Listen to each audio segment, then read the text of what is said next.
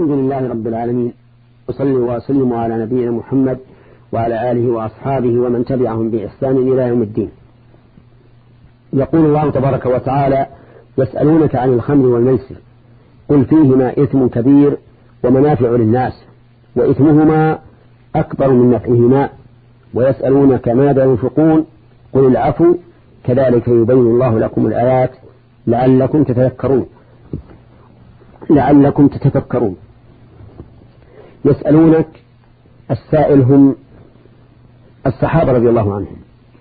سألوا النبي صلى الله عليه وسلم عن الخمر والميسر. والخمر كل مسكر. كما قال النبي صلى الله عليه وسلم كل مسكر خمر. والإسكار هو تغطية العقل على وجه اللذة والطرب. وإنما قلنا على وجه اللذة والطرب لأن تغطية العقل قد تكون على وجه اللذة والطرب وقد تكون إغماء وقد تكون عن بنج وما أشبه ذلك. والإسكار هو أن أن يتقطى العقل على وجه اللذة والطرب ولهذا تجد آه، السكران والعياذ بالله تجده نشوان يرى نفسه أنه ملك عظيم وأنه بيده كل شيء. كما قال الشاعر الجاهلي ونشربها فتتركنا ملوكا. ولما شرب حمزة بن عبد المطلب عم رسول الله صلى الله عليه وعلى آله وسلم الخمر قبل أن تحرم ومرت به ومر به ناضحان إلى علي بن أبي طالب غنته جارية بما يقضي أن يقوم إلى هاتين هذين الناضحين فقام إليهما وبقر بطونهما فذهب علي بن أبي طالب رضي الله عنه إلى النبي صلى الله عليه وعلى آله وسلم فشكى إليه الحال. فأتى النبي صلى الله عليه وعلى آله وسلم إلى حمزة رضي الله عنه وكان قد كمل ولم يسح بعد. فلما كلمه قال له حمزة هل أنتم إلا عبيد أبي؟ فلما رآه النبي صلى الله عليه وسلم على هذه الحال رجع. المهم آه، الشاهد قوله هل أنتم إلا عبيد, إلا عبيد أبي فإنه يشعر في تلك الحال أنه عظيم وأنه ملك وأنه أكبر من أن يكلمه الرسول عليه الصلاة والسلام.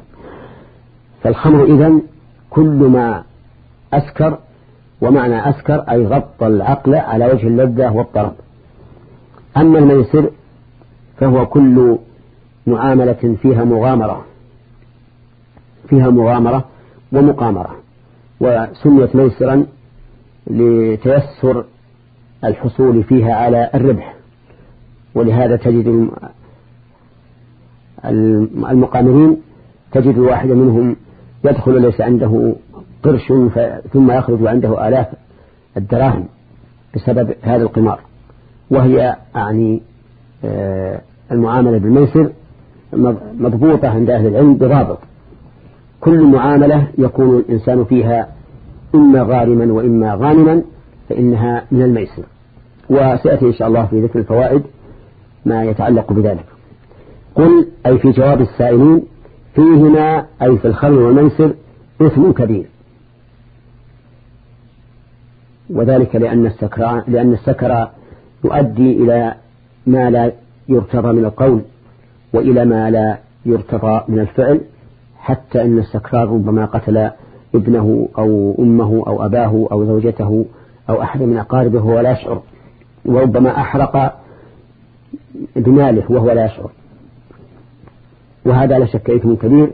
الميسر أيضا عند المغالبة تحصل المنازعات والمخاصمات والعدوات والبغضاء وربما يقوم أحد المتقامرين إذا رأى أنه قد غلب قد غلب كثيرا يقوم إلى هذا الغالب ويقتله. فلذلك قال فيهما إثم كبير. فيهما أيضا منافع للناس. ومنافع جمع وهي عند علماء اللغة صيغة منتهى الجموع.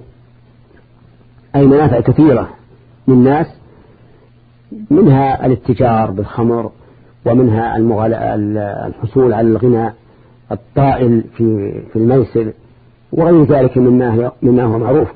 ولكن إثمهما أكبر من نفعهما. يعني ما يحصل فيهما من الإثم أكبر مما يحصل فيهما من النفع.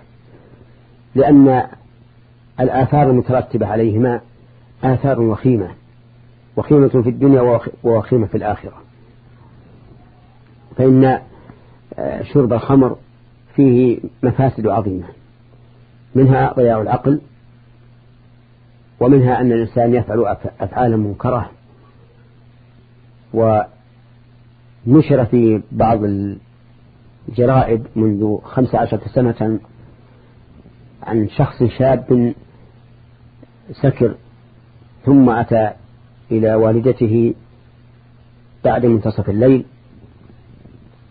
ولم يصح بعد فطلب منها أن تمكنه من نفسها فأبت. يعني طلب منها أن يزني بها فأبت. ولكنه أصر على ذلك وقال إن لم تفعلي فسوف أقتل نفسي. ثم أخذ السكين ليقتل نفسه. فأدركتها شفقة الأم فمكنته من نفسها والعياذ بالله. وفي الصباح وحين صحى شعر بما, بما جرى. فأتى إلى أمه يستثبت منها فأخبرته بالأمر. ثم دخل الحمام وأخذ جالونا من الغاز وصبه على نفسه ثم أحرق بنفسه نسأل الله العافية. فانظر ماذا جرى من السكر من العواقب الوخيمة. ولهذا تسمى الخمر أم الخبائث ومفتاح كل شر. أما الميسر فما أكثر الذين انتحروا حين غلبوا أو قتلوا من غلبهم. وهذا أمر يعرفه الذين يتعاطون هذه المعاملة السيئة. إثمهما أكبر من نفعهما. ثم قال عز وجل ويسألونك ماذا ينفقون؟ لما ذكر الميسر الذي فيه أكل المال بالباطل والمغالبة المحرمة آه، ذكر حال من يبذلون المال. فما الذي ينفقون من المال؟ قال الله تبارك وتعالى قول العفو. يعني أنفقوا العفو. والمراد بالعفو الزائد على الحاجة. يعني أنفقوا مما يزيد على حاجتكم. أما ما كنتم تحتاجون إليه فأنتم أولى به. ثم قال كذلك يبين الله لكم الآيات لعلكم تتفكرون. أي مثل هذا البيان يبين الله لكم الآيات ويوضحها توضيحا كاملا يحصل به تمام الإيمان والاقتناء والاطمئنان. ثم لعلكم تتفكرون أي لأجل أن لأجل أن تتفكروا.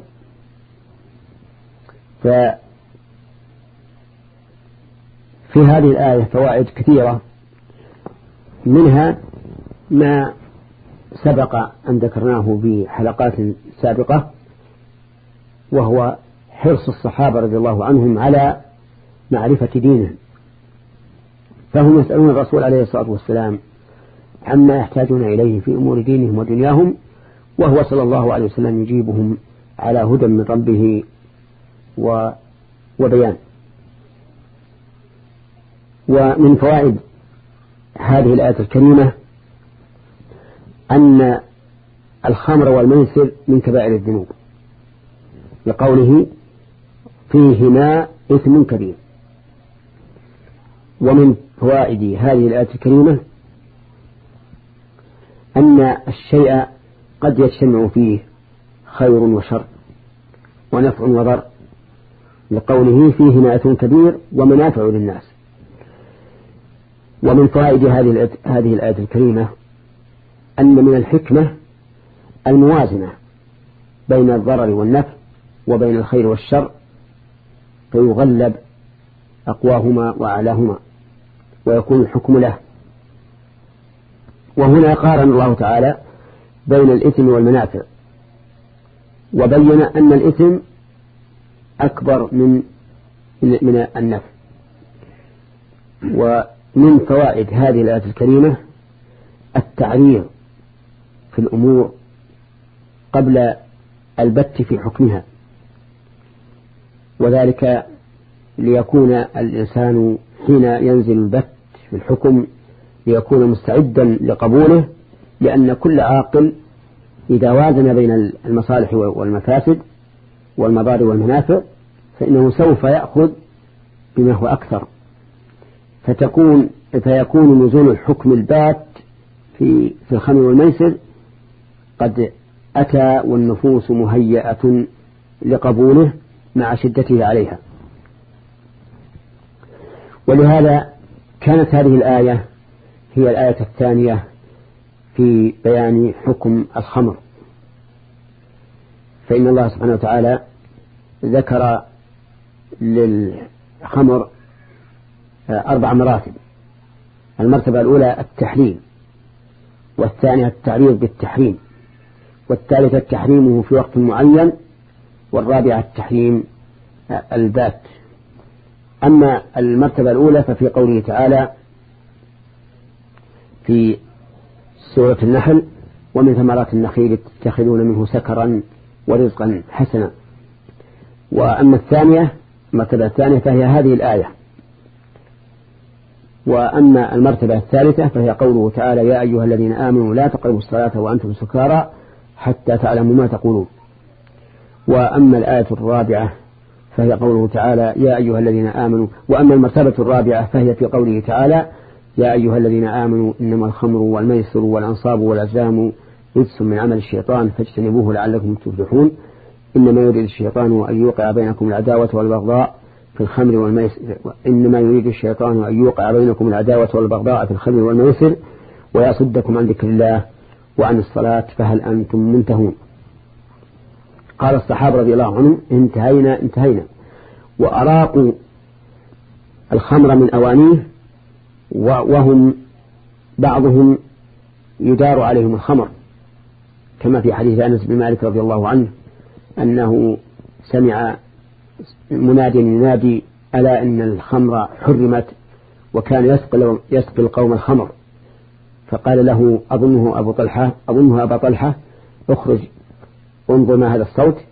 فخرج فقال إنه يقول إن الخمر قد حرمت فأخذوا أني أو الكؤوس وأراقوها في الأسواق ولم يتوقفوا في الامتناع عنها رضي الله عنهم وأرضاهم. وسيأتي إن شاء الله بقية الكلام على فوائد هذه الآية في حلقة قادمة. والسلام عليكم ورحمة الله وبركاته.